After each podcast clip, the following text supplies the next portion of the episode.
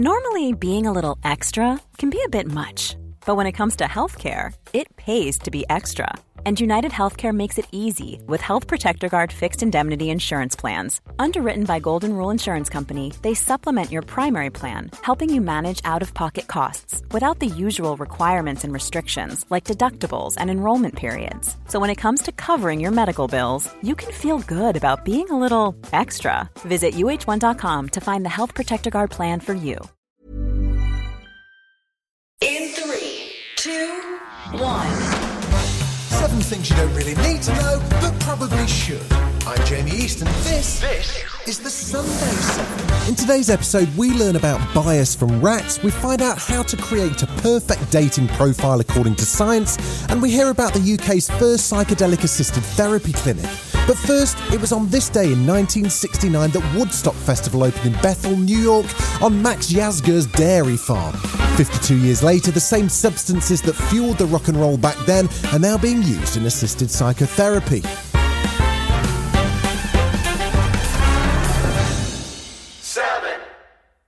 One of the timeless questions is what makes us human? Is it our use of tools, our social groups, or perhaps even our ability to feel empathy? Philosophers and scientists alike have long debated whether empathy is a unique human ability, but now new research is suggesting it's actually something that exists widely, particularly in social mammals like rats. A decade ago, scientists discovered that lab rats will rescue a fellow rat in distress, but not a rat they consider an outsider. And now, researchers from the University of California at Berkeley and the University of Tel Aviv have studied lab rats in more detail to pinpoint the brain regions empathy stems from. I'm Inbal Bartal. I'm a neuroscientist at Tel Aviv University. I'm interested in understanding how the brain responds to others' distress and why do we care about certain individuals but not others. Along with Daniela Kaufer from UC Berkeley, for the past decade, Inbal has studied rats to answer these questions. It turns out that rats really care when they see a trapped cage mate in distress, but rats don't seem to be motivated to help members of other social groups. How do you see this in the lab? We can map out activity in the rats' brains as they are doing this helping test. We found remarkably similar activity to the type that we see in humans when they feel empathy. Only when rats saw a trapped rat of their own social group, they activated the brain's reward system, and only then did the, those rats get helped. The same system is active in people when they donate money or social resources to others and could be part of why helping feels inherently good. Why do you think that's the case? This is probably because doing things for others in your group was evolutionarily adaptive and improved group survival. These common neural mechanisms for pro social behavior suggest that our responses are based on mammalian biological mechanisms. And by understanding those, we can arrive at new strategies for increasing pro social behavior. For instance, our results may suggest that increasing a sense of common identity would be a better strategy for promoting someone to help than, say, showing them how much an individual is suffering. So, what are the next steps in terms of research? Now, in the lab, we're trying to see if we can get rats to care about rats from other social groups by manipulating their brain's activity in those specific regions that we suspect are involved in empathic helping response.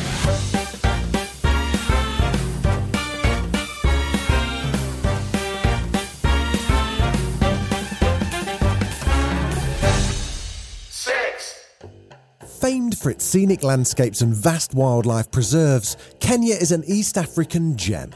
In the west of the country lies Lake Victoria, Africa's largest lake, but if you were to look down into the water, don't expect to see a reflection looking back. Instead, you'd be greeted by a shiny, deep green carpet of foliage. What you'd be seeing are water hyacinths. They're an invasive plant species that's wreaking havoc on local communities, but a Kenyan entrepreneur is now turning the problem plant into something much more useful. Hi, my name is Dominic Wanjihia Kahumbu. I am a, an entrepreneur and a renewable energy uh, practitioner. Fumes from burning wood and charcoal for traditional stoves kill 15,000 a year, but Dominic has created a machine that turns the water hyacinths into a cleaner alternative biogas.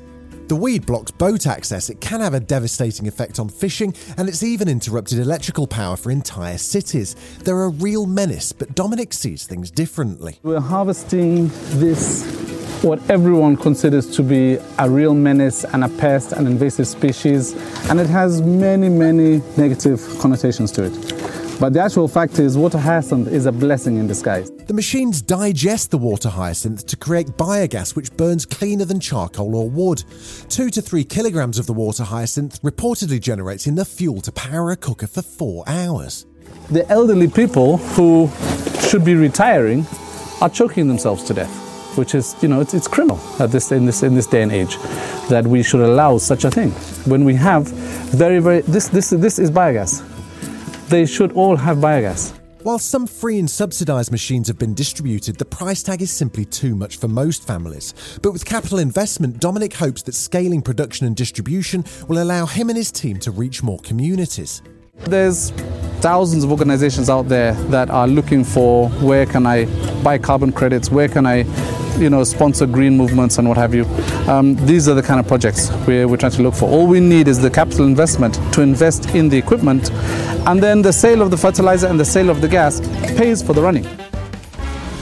Still to come on the Sunday 7, Australia might just be the original home of dragons, and the UK sees its first psychedelic assisted therapy clinic open. From head to toe, our skin allows us to touch, feel, and interact with the outside world, and our fingertips are one of the most sensitive areas of the body. Each fingertip has more than 3,000 touch receptors, and we rely heavily on sensation in our fingertips for everyday tasks like handling objects. The lack of this sensation presents a unique challenge for the thousands of individuals with upper limb amputations. While there are several high tech prosthetics available today, they all lack the essential sensation of touch. But researchers at Florida Atlantic University might be about to change that. My name is Erik Engeberg. I'm a professor of ocean and mechanical engineering at Florida Atlantic University. The aim of our study was to reconnect a previously severed sense of touch for upper limb amputees.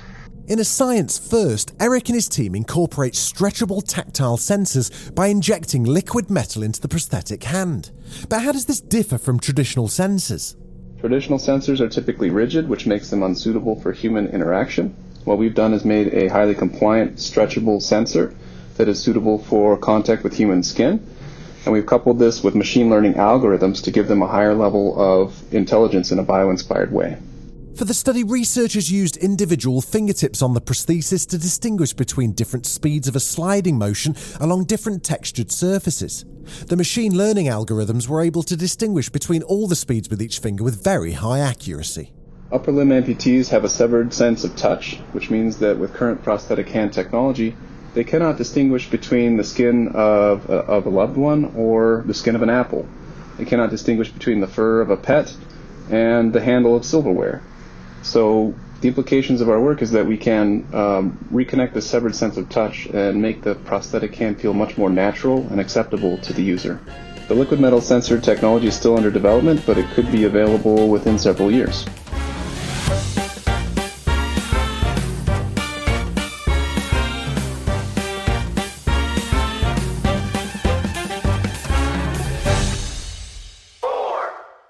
Much as we loved watching Drogon and the other fire breathing dragons in Game of Thrones, we're all more or less reconciled to the idea that they're fantasy creatures. But while they probably weren't breathing fire, new research shows that something very similar to them existed in Australia over 150 million years ago. With an estimated 7 metre wingspan, 3 foot long skull, and 40 razor sharp teeth, this new species of pterosaur discovered in Queensland, Australia, is the closest thing scientists have seen to a real life dragon. This is a very exciting find because pterosaurs are extremely rare, and not just in Australia but worldwide. This is PhD candidate Tim Richards from the University of Queensland's Dinosaur Lab. Tim led a research team that analysed a fossil of the creature's jaw. The fossil's believed to come from the largest flying reptile ever uncovered in Australia. So, how was it unearthed? It was found uh, 10 years ago by a gentleman called Len Shaw. So, Len used to work for Richmond Council and he would be one of the front end loader drivers. On his lunch break, he'd essentially fill up the bucket of the front end loader with water and sort of gently tip it onto a slopey area uh, of the quarry. And one day he did that, and lo and behold, some uh, teeth sockets were staring back at him, and he knew he was onto something. And um, he called over the curator at the time, and um, they excavated it, and that's it. That's the story of our pterosaur. The new pterosaur would have been a fearsome beast with a spear like mouth and a wingspan around 7 metres, Richard said. It would have cast a great shadow over some quivering little dinosaur that wouldn't have heard it until it was too late. They sound truly terrifying. Do you think we'll find any more in the future? There's always more to find, there's always more ground to scratch through. So I think there will be plenty more pterosaurs to find in the future.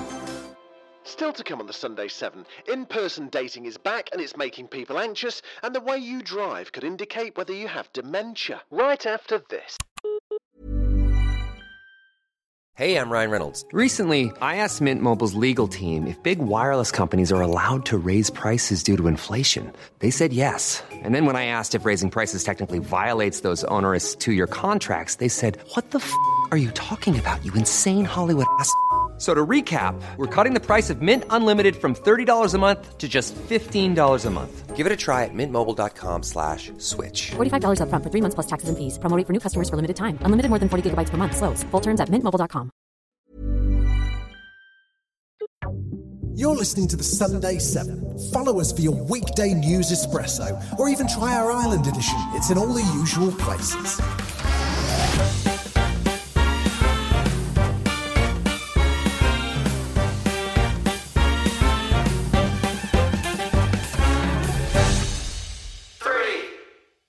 After over a year of Zoom dates and socially distanced walks in the park, in person dating is finally back. As the pandemic forced a lot of people into dating downtime but lots more screen time, apparently we've spent more time than ever comparing ourselves to others.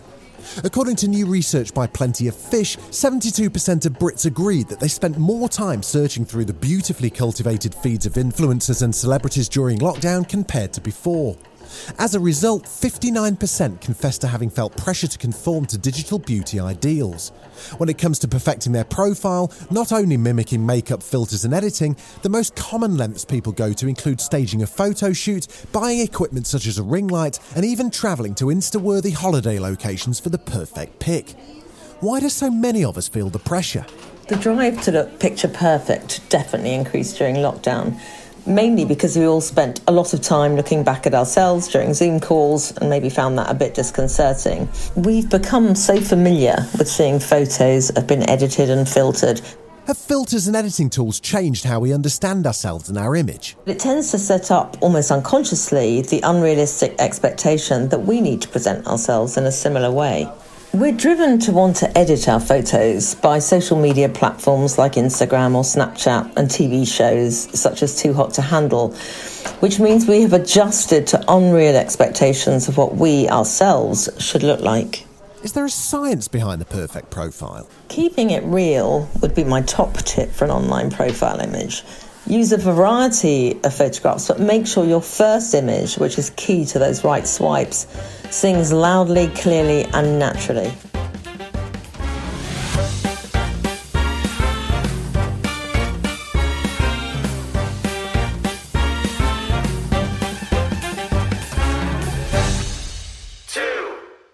As the conversation around mental health broadens, so do the treatment options. This autumn, the UK's first psychedelic assisted therapy clinic of its kind plans to open its doors to the public.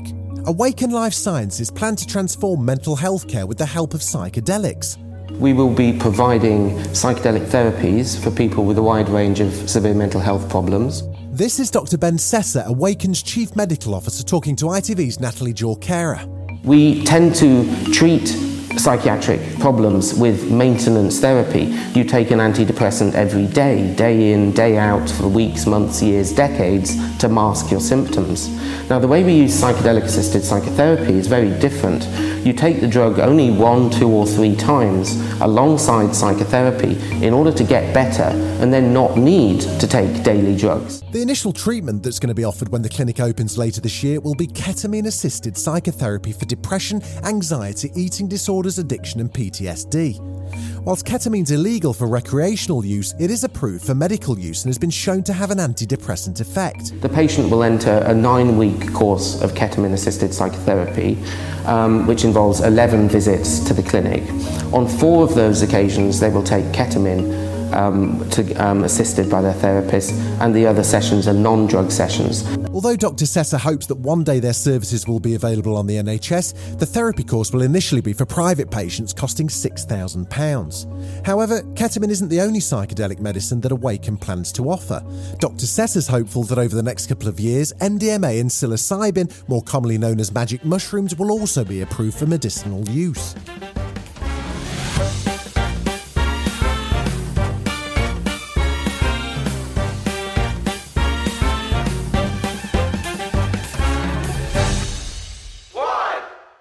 Having spent most of the last two weeks on the roads of the UK, I can tell you it's not just your mum and dad. Everyone's driving changes as they age. Whether it's getting lost, abrupt stops, or a few missed turns, there are subtle differences that emerge in our driving as we get older. So, aging alone cannot affect our ability to drive.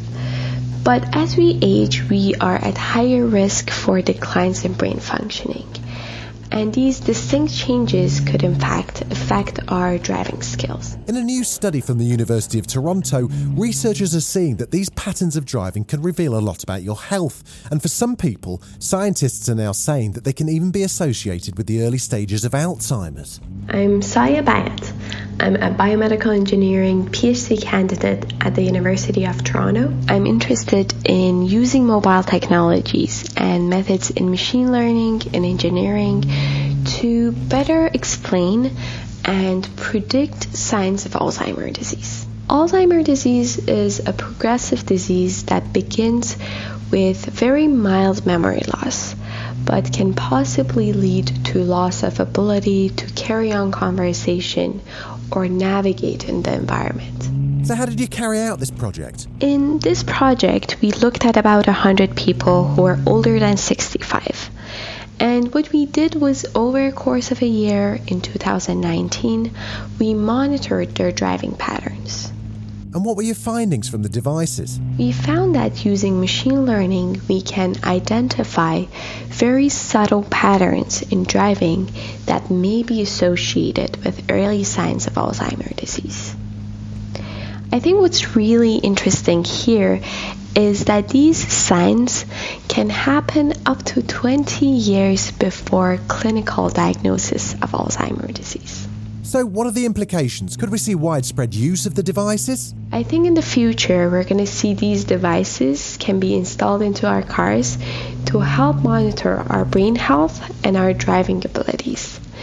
This way, we can make early diagnosis of Alzheimer's disease, but we can also design assistive technologies for cars that can support us drive longer and keep the streets and roads safer. This has been the Sunday 7. Wherever you're listening, do us a favour and hit the follow button. We'll be back tomorrow at 7am with the regular Smart 7. Have a great rest of your weekend. Written, produced, and published by Daft Doris. Join us today during the Jeep Celebration event. Right now, get 20% below MSRP for an average of 15178 under MSRP on the purchase of a 2023 Jeep Grand Cherokee Overland 4xE or Summit 4xE.